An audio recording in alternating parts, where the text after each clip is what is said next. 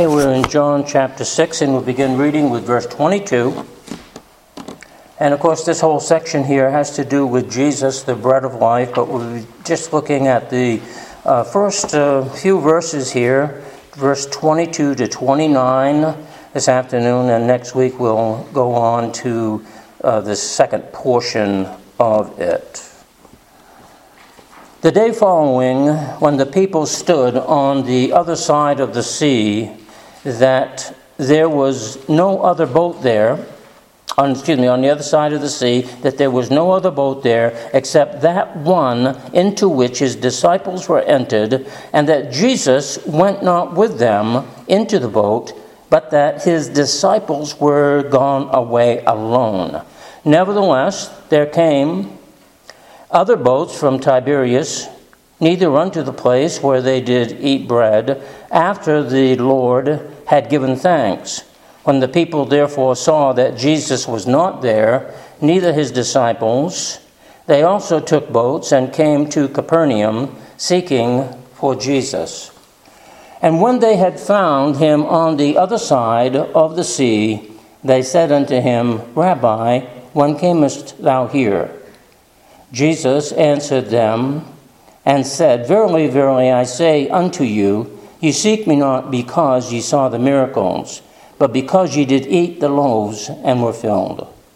Labor not for the food which perisheth, but for that food which endureth unto everlasting life, which the Son of Man shall give you unto you, for him hath God the Father sealed. Then said they unto him, What shall we do that we might work the works of God? Jesus answered and said unto them, This is the work of God, that ye believe on him whom he has sent. Shall we pray? Loving Father, we do give thanks to you for your word and pray, Lord, that you will minister to our hearts in faith and by the Spirit of God, and that you will bless us in our walk of faith. In Jesus' name, amen. Well, as we look at this passage, we just want to look at it briefly under the sense of lessons on the work of faith. And uh, though that might sound contradictory to other passages, such as when we read in Ephesians 2 8 and 9, For by grace are ye saved through faith, and that not of yourselves, uh, yet we find that Jesus even uses uh, this sense of what it means to trust in God, calling it a work of God by faith. And so we want to look at that a little bit um, this afternoon.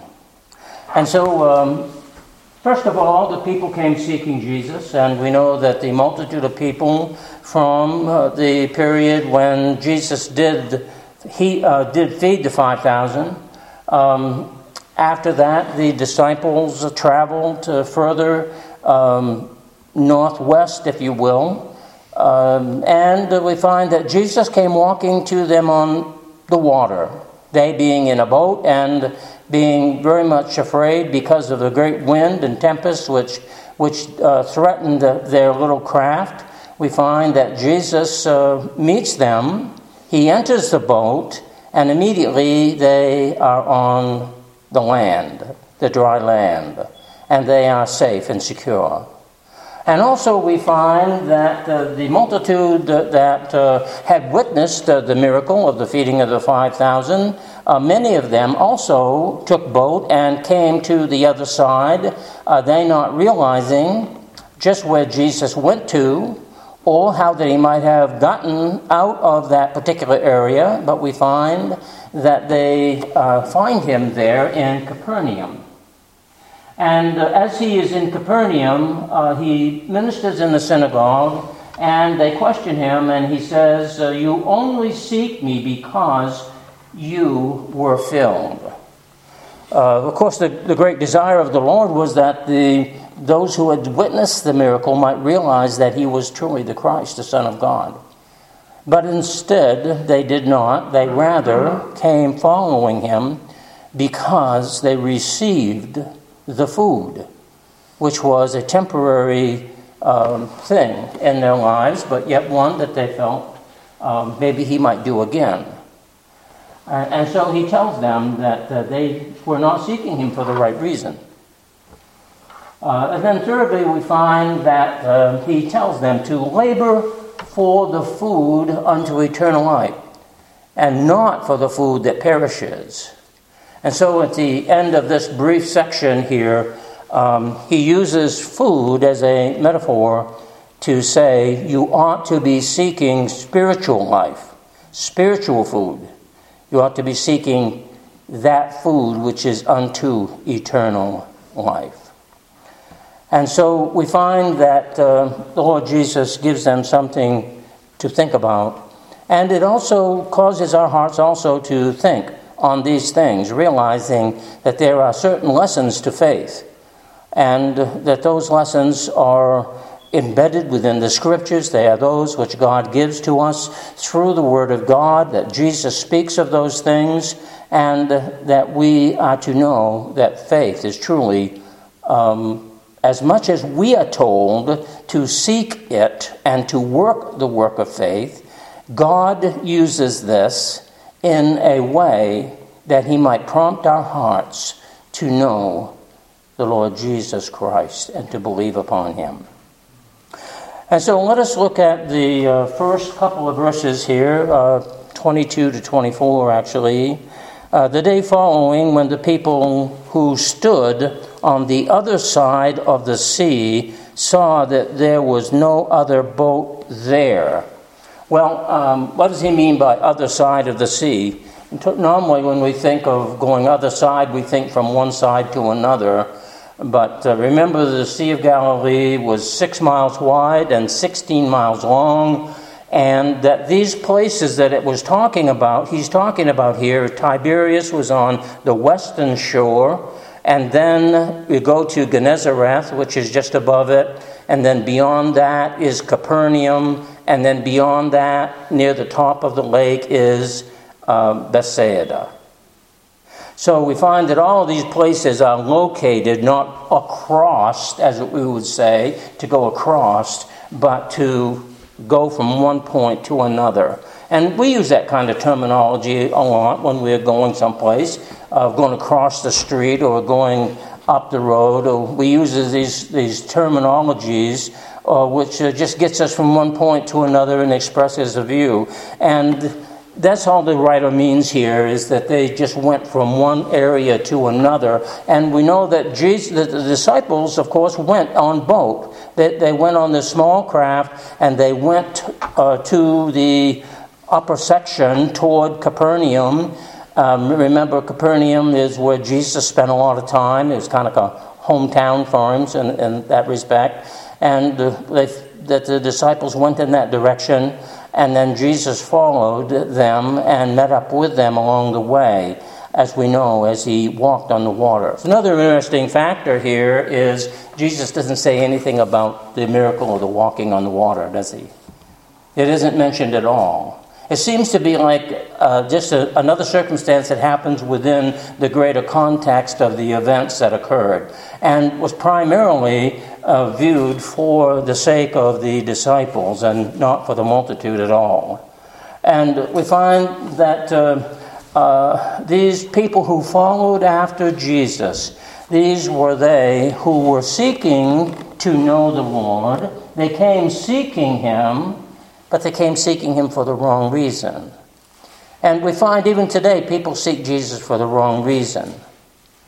Uh, many people want to be religious for some reason, and they will seek to know more about what it is to believe in Jesus or who Jesus is, and uh, they may account that he is a great prophet or a great teacher. They count him as a character in the Bible. They, they give many uh, kinds of uh, credits to him, but they seek him for the wrong reason. They may only seek him when they're in terrible danger of something happening to them. They may seek him when they're sick. They may seek him when they're in financial ruin. They might seek him when, when things are going uh, bad. And um, in other words, uh, they seek him for what they might somehow be satisfied with at the moment, to alleviate their situation. But to seek him as spiritual food, as true food which should give them eternal life, they do not. And these, um, this, this multitude of people did not either. We have to remember, too, that, that the disciples were learning the same lessons. As Jesus was teaching the, the multitude, so he had opportunity before his own disciples to teach them. And uh, we find that the personal nature of, of Jesus' relationship to the disciples was manifold. Uh, remember the 12 baskets? There were 12 disciples. Remember that Jesus was walking upon the water. He wasn't walking on the water to the multitude, he was walking on the water to the disciples. Remember that uh, the Lord Jesus uh, was communicating his presence to his disciples. And so when he came into the boat, he found that uh, immediately the boat was then at land. And this also being a miracle of God. And so the testimony and the witness of Jesus to his own disciples was very personal. He was taking care of them, uh, he was having a personal presence with them. He had a personal relations with them in their circumstances. And he sought to uh, save them, as it were, or deliver them out of their circumstances. In this particular case, the wind that was uh, going to come down upon them and, uh, and destroy their boat, their little craft, and them in it. But Jesus was there as their deliverer.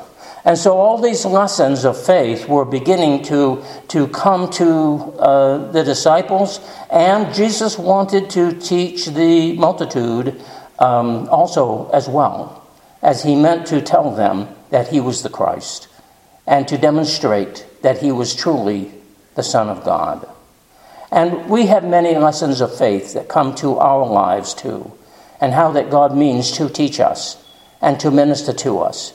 And we would do well to take account of those things when they come along, realizing that they are part of God's working in our lives. And so, as we read on here in verse 23, nevertheless, there came other boats from Tiberias. Now remember, Tiberias was on the western side of the Sea of Galilee, and it was below Capernaum. And uh, we find that uh, Tiberias was a city uh, which was named after Emperor Tiberius and was kind of like the capital city in that particular region. And uh, we find that uh, uh, these people come from that quarter. Uh, and uh, so they're near unto the place where they did eat bread. And so that was the region where the miracle of the 5,000 was done. After the Lord had given thanks. And we're reminded of the blessing that God placed upon the bread and how that He multiplied that and how that the Word of God became manifest uh, among them. Now, how many times has the Word of God become manifest unto people, and yet they have not realized that it was truly God and His works which were being accomplished in their presence? And this is important that we realize that God means to accomplish um, great things in the populace of people, too. He doesn't just speak generally to the, the disciples at all times. Usually there is people, other people present here. So the Lord is speaking to the disciples, He is speaking to, to the other people as well. There's something called general revelation in the Word of God, where the, the, the teaching of the gospel is meant to go out universally to everyone. Uh, and it isn't, it isn't exclusive to any persons. No, it is the general revelation of the gospel goes out to everyone, that they might hear the word of God. Now, the special revelation of God is like Jesus teaching to his disciples. And the special revelation God touches the hearts of those that Christ would draw unto himself. As we heard this morning in John chapter 6 and verse 44 and 45. Jesus calls people unto the Father and he brings them unto the saving faith uh, in Jesus Christ. And so we recognize that, this, that the, the general revelation is more general to others, but the special revelation is to his own people.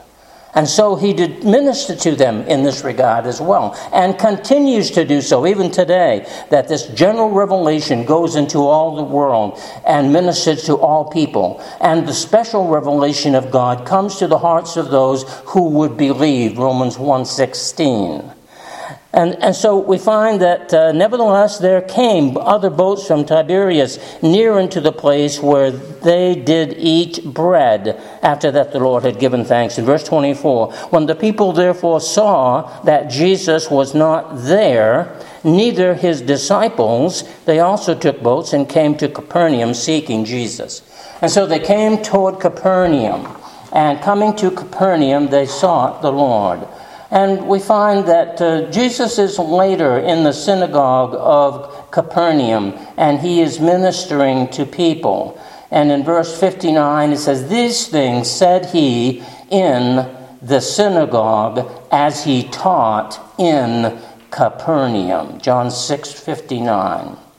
And so Jesus sought out these places where he might minister and where he might teach and where he might instruct the people, even the multitude, even the general, the general revelation Jesus meant to give to people, as well as that special revelation that he would give to his own.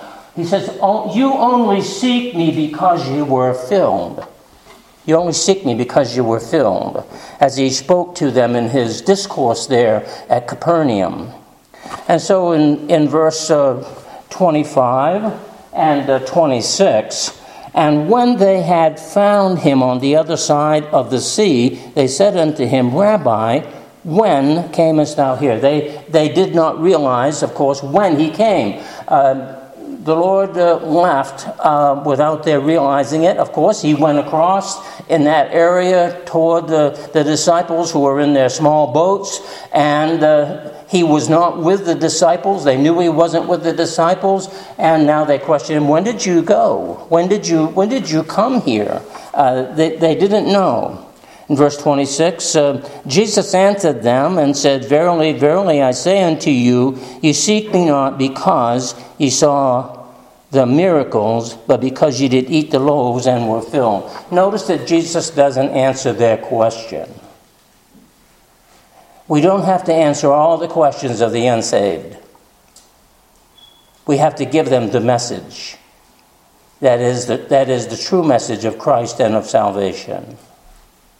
I think sometimes we do get distracted that way, don't we? We think we have to answer all of their questions before we can tell them anything about the Lord or give them the gospel. And perhaps we should just do like Jesus did just go to the thing that is most important and tell them that. And never mind trying to answer their little uh, rabbit trails, because that's usually where it takes you. It takes you off in a different direction, and you don't get back to where you want to be anyway, uh, at least not as quickly. And, uh, and so Jesus didn't, didn't even try to answer that question about where he was. He didn't tell them he walked on the water to the disciples. He didn't tell them about he calmed the, the, the wind down and that he immediately brought them to land. He didn't tell them anything of that nature. Uh, he just goes directly to what is in the heart of man. Now, here's another important um, situation for us you can go directly to the need of others. And you, you, you will know that as soon as you begin to talk to them. Um, and the need, of course, for these uh, that came seeking Jesus uh, was that uh, they were not seeking him for the right reason anyway. They were not seeking Jesus because um, they wanted the spiritual food unto everlasting life. They were not seeking, they were not looking for that kind of information at all. They, they wanted another loaf of bread and another couple of fish. And, and that's all they wanted.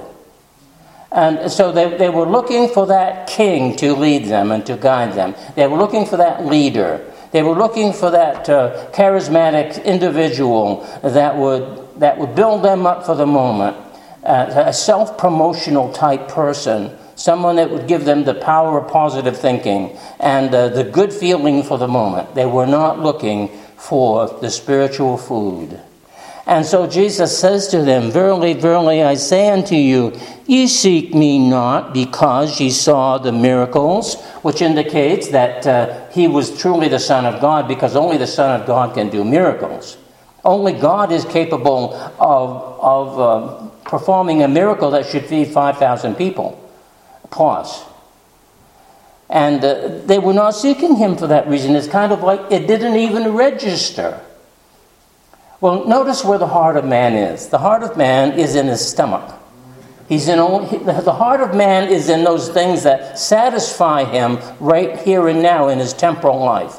That's where he wants his, his personal problems alleviated. He wants a Savior who will, who will alleviate the personal problems of life.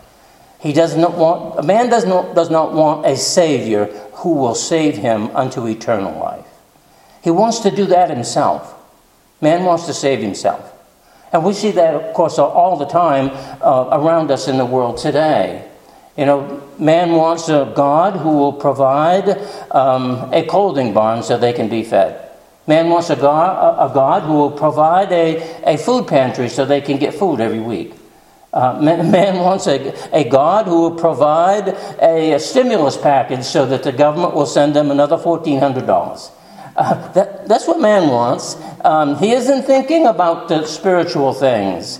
Uh, his, his, his need is to be fed and to be clothed and to be provided for, to have shelter, and that's what he's looking for. And, but Jesus says, You seek me not for the miracle. You, don't, you do not seek me for the right reason. You do not seek me for the right reason, but because you did eat the loaves and were filled. And, and they were, that is the only reason they were seeking him. And of course, it is a sad commentary upon the state of man that man is only interested in what goes into his belly, but and, and what is temporal and what is material, um, and and uh, those kinds of things. If, uh, if God can, can uh, give you the, a lottery ticket, a winning lottery ticket, uh, man will say, Oh, praise God for that. But if, um, if God should uh, put an obstacle in front of man and uh, get him to bow down upon his knees and pray that he may find true hope of salvation unto everlasting life, he is not as eager. And so, what can be done about this? Except that we might tell them the truth, even as Jesus did. He did not tell them where he went or what he was doing. He told them the message that they needed to hear that you need to seek me for the spiritual food and that hope which is unto eternal life, that which satisfies eternally. And of course, that's what Jesus told the Samaritan woman at the well also.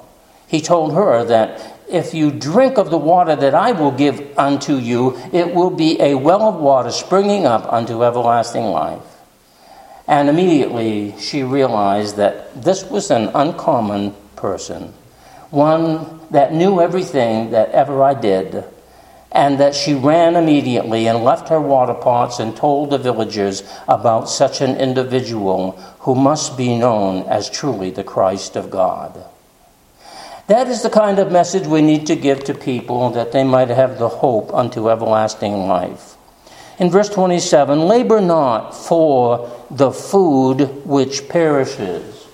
And so uh, the uh, last item here that we're going to be looking at labor not for the food unto labor for the food unto eternal life. He says, labor not for the food that perishes, but for that food which endureth unto everlasting life, which the Son of Man shall give unto you, for him hath God the Father sealed.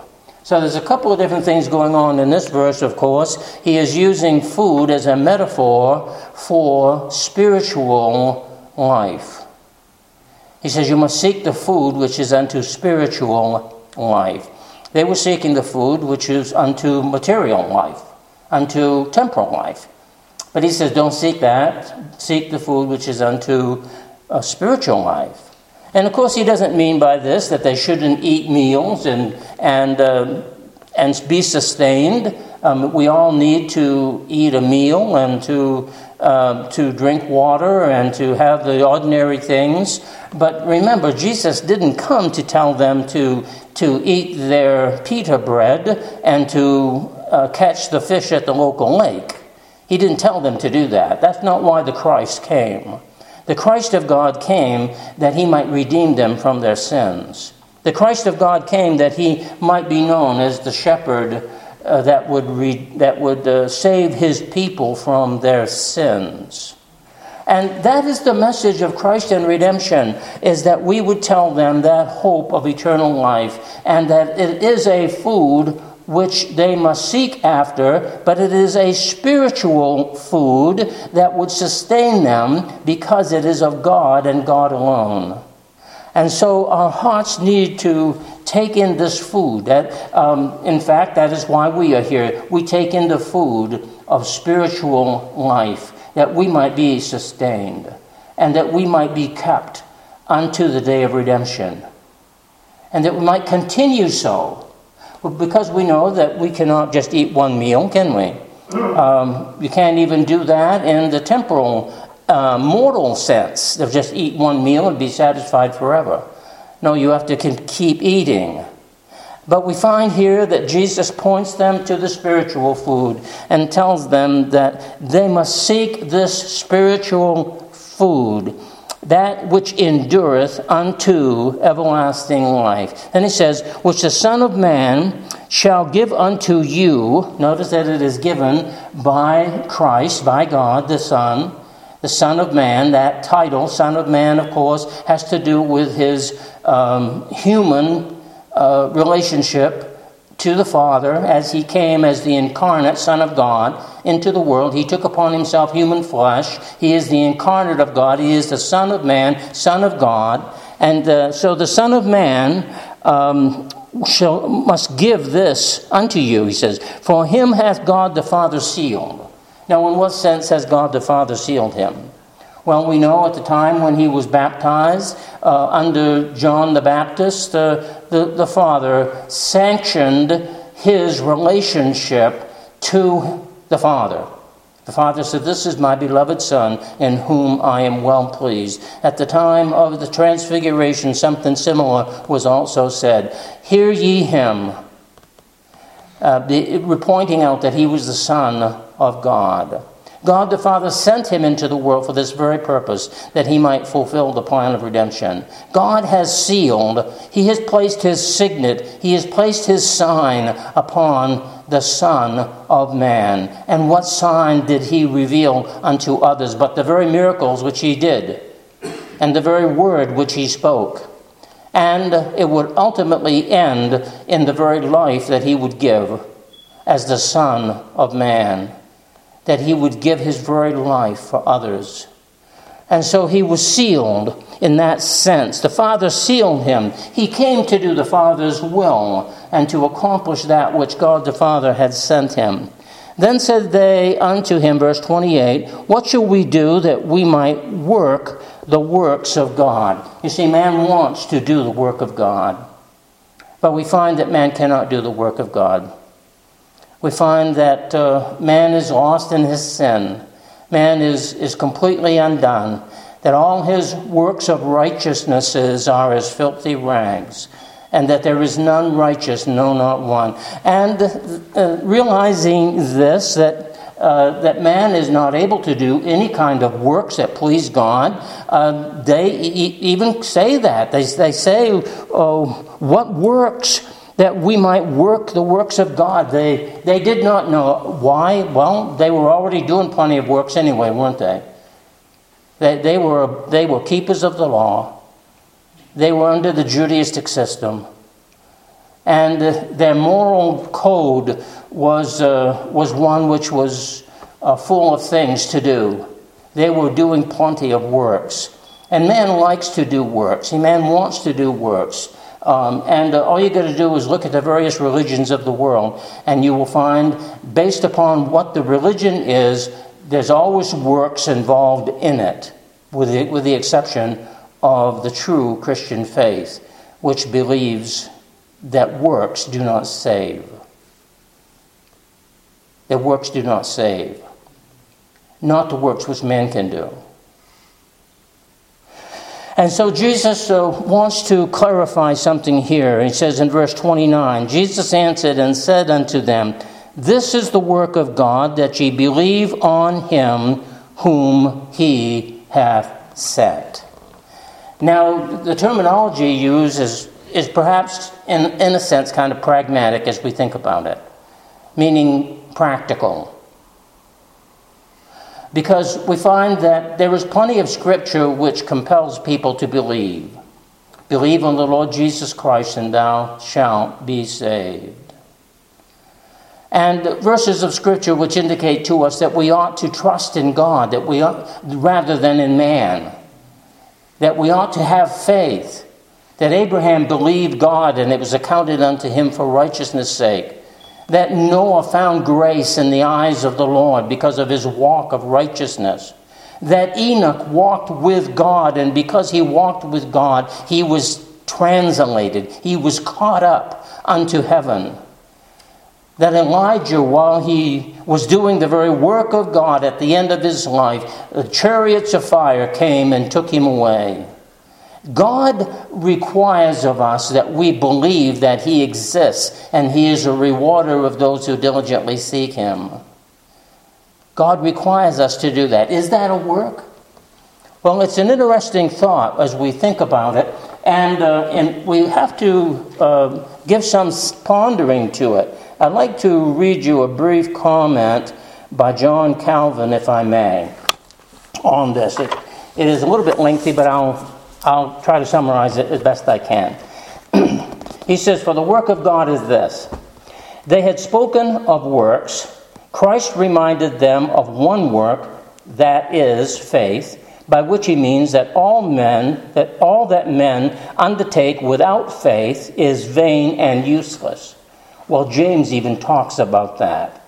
Show me your faith by your, without your works, and I will show you my faith by my works. The sense that faith does show works. But when there is works without faith, it is, in, in a sense, no work. None that pleases God. And so he says, But that faith alone is sufficient, because this alone does God require from us, that we believe, for there is here an implied contrast between faith and works and efforts of men, as if he had said, Men toil to no purpose when they endeavor to please God without faith, because by running, as it were, out of the course, they do not advance toward the goal. This is a remarkable passage showing that though men torment themselves wretchedly throughout their whole life, still they loose the very pains of their life that is, they suffer pain if they have not faith in Christ as the rule of their life. So the more that it's like saying the more that people try to work for their salvation, the more that they have a sense that they don't have it, that they're unworthy of it, that they can't accomplish it. It's like Luther uh, in his uh, closeted cell and he is suffering under the sense that uh, he wants to know God, he wants to have the righteousness of God is by faith, and he's trying to do everything he can, but he realizes that it doesn't work. No matter how much he, he tries to impoverish himself, no matter how much he tries to, uh, in a sense, uh, whip himself up to it and to work himself into a spiritual sense of knowing God, he can't do it. And so he finally comes to the conclusion that the righteousness of God is alone by faith. By faith. So, this is a remarkable passage showing that though men torment themselves wretchedly throughout their whole life, still they loose their pains, they loose them upon themselves, as if they have not faith in Christ. Secondly, but we may think it strange that God approves of nothing but faith alone. For the love of our neighbor ought not to be despised. We're told to love our neighbor, we're told to love our enemies and the other exercises of religion do not lose their place of honor. when one is praying, when one is seeking to live for God, when one is trying to live a righteous life or a godly life, we, we, we don't, that isn't lost upon the sight of God. Uh, we find that Job was a godly man, a holy man, and God knew that he was holy, and God even pointed him out to the enemy of uh, our soul, Satan himself, and said, Oh, did you take particular notice of my, my righteous Job over here? so then, though faith may hold the highest rank, still other works do, are not without certain regard. The reply is easy. For faith does not exclude either the love of our neighbor or any other good work, because it contains, men, it contains them all within itself. Faith is called the only work of God. We have to think, think about that a little bit. Faith is called the only work of God. And uh, we see that here um, in this passage uh, where he talks about faith. He talks about faith. And uh, verse 28 and 29 then said they unto him, What shall we do that we might work the works of God? Jesus said unto them, this is the work of God, that ye believe on him whom he has sent. He tells them to do this work.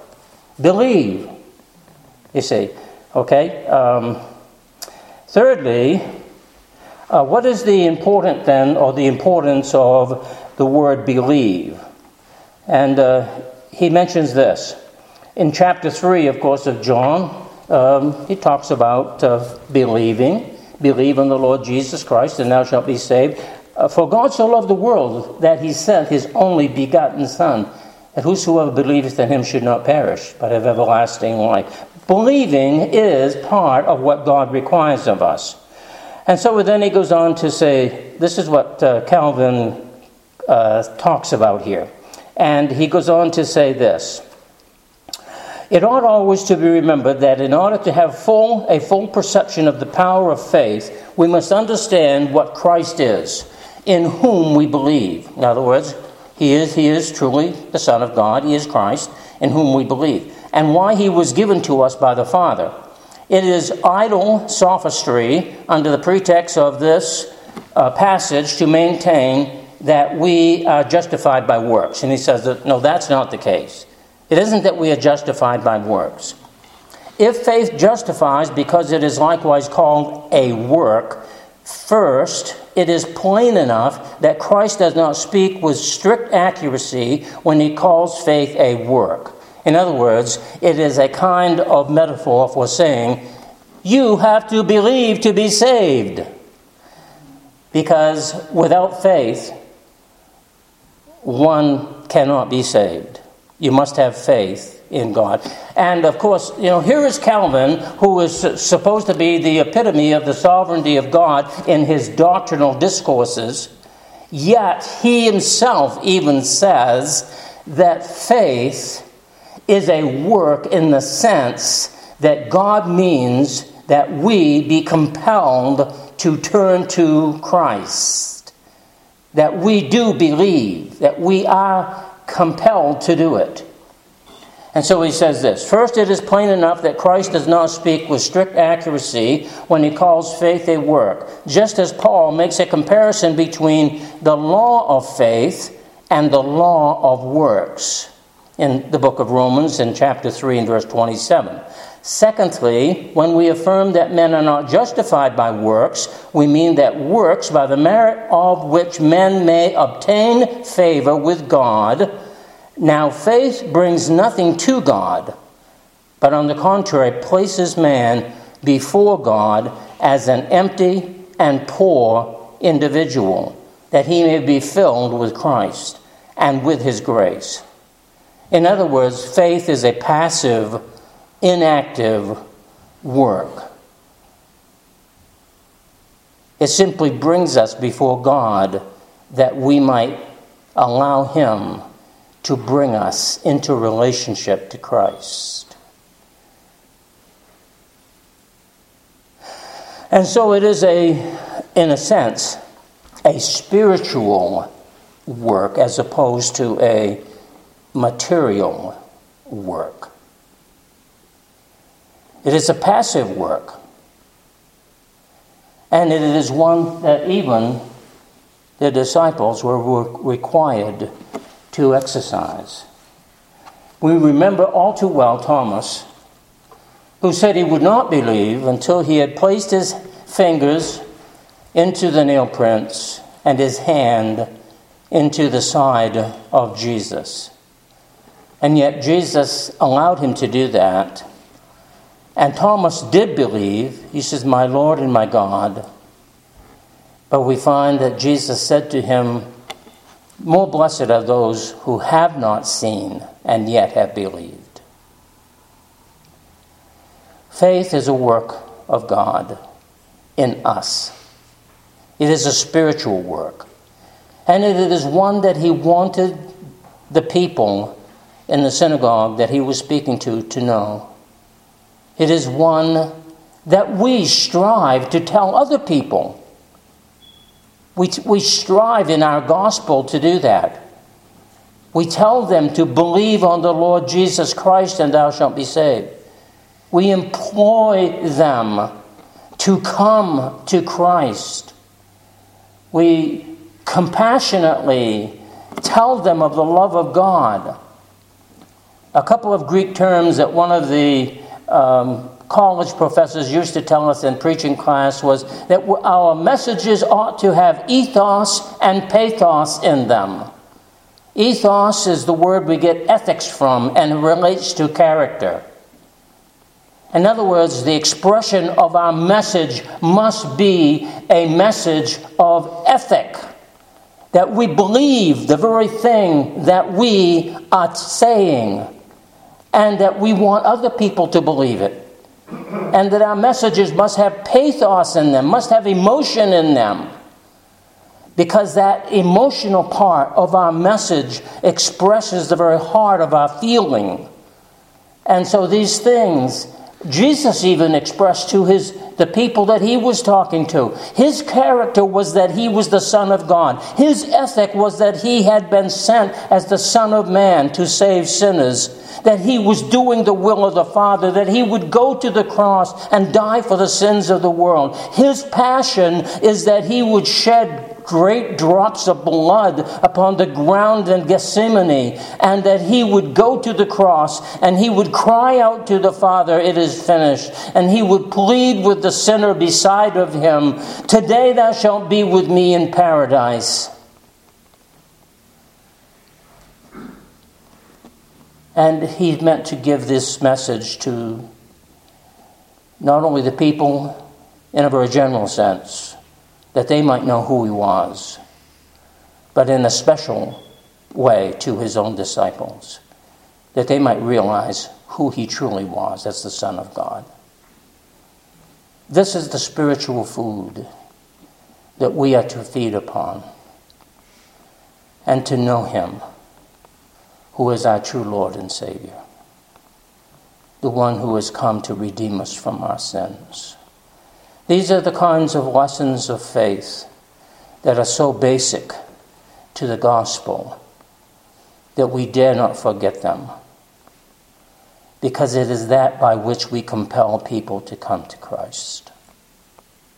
Though we have the best theology in the world, if we do not compel them after the message which God gives to us, the gospel message, which is unto salvation, including what it means to have faith in God, and that we are compelled to believe, and that it is a work of God which Christ would have us to know, and that we must respond in kind. If we forget any of that, our theology will not only be dead, but we will not save anyone. And so let us remember the lessons of faith. And Jesus goes on, of course, to say, as, he, as we go into the next portion of here, that He is the bread. He is that bread of life. He is that manna. He is that which is unto eternal life. The spiritual food that He wanted others to partake of was himself. Shall we look to the Lord in prayer? Loving Father, we do thank you for your word this day and ask, Lord, that you will impress us greatly with this spiritual food and this work of God, which is by faith, and this which you accomplish in the hearts of lives that you purpose to do a work in. And we praise you, our Father, and thank you for the blessings that you give, and for this food which you have given for, to us that we might continually enjoy and feast upon, knowing that it is that food unto everlasting life. In Jesus' name, amen.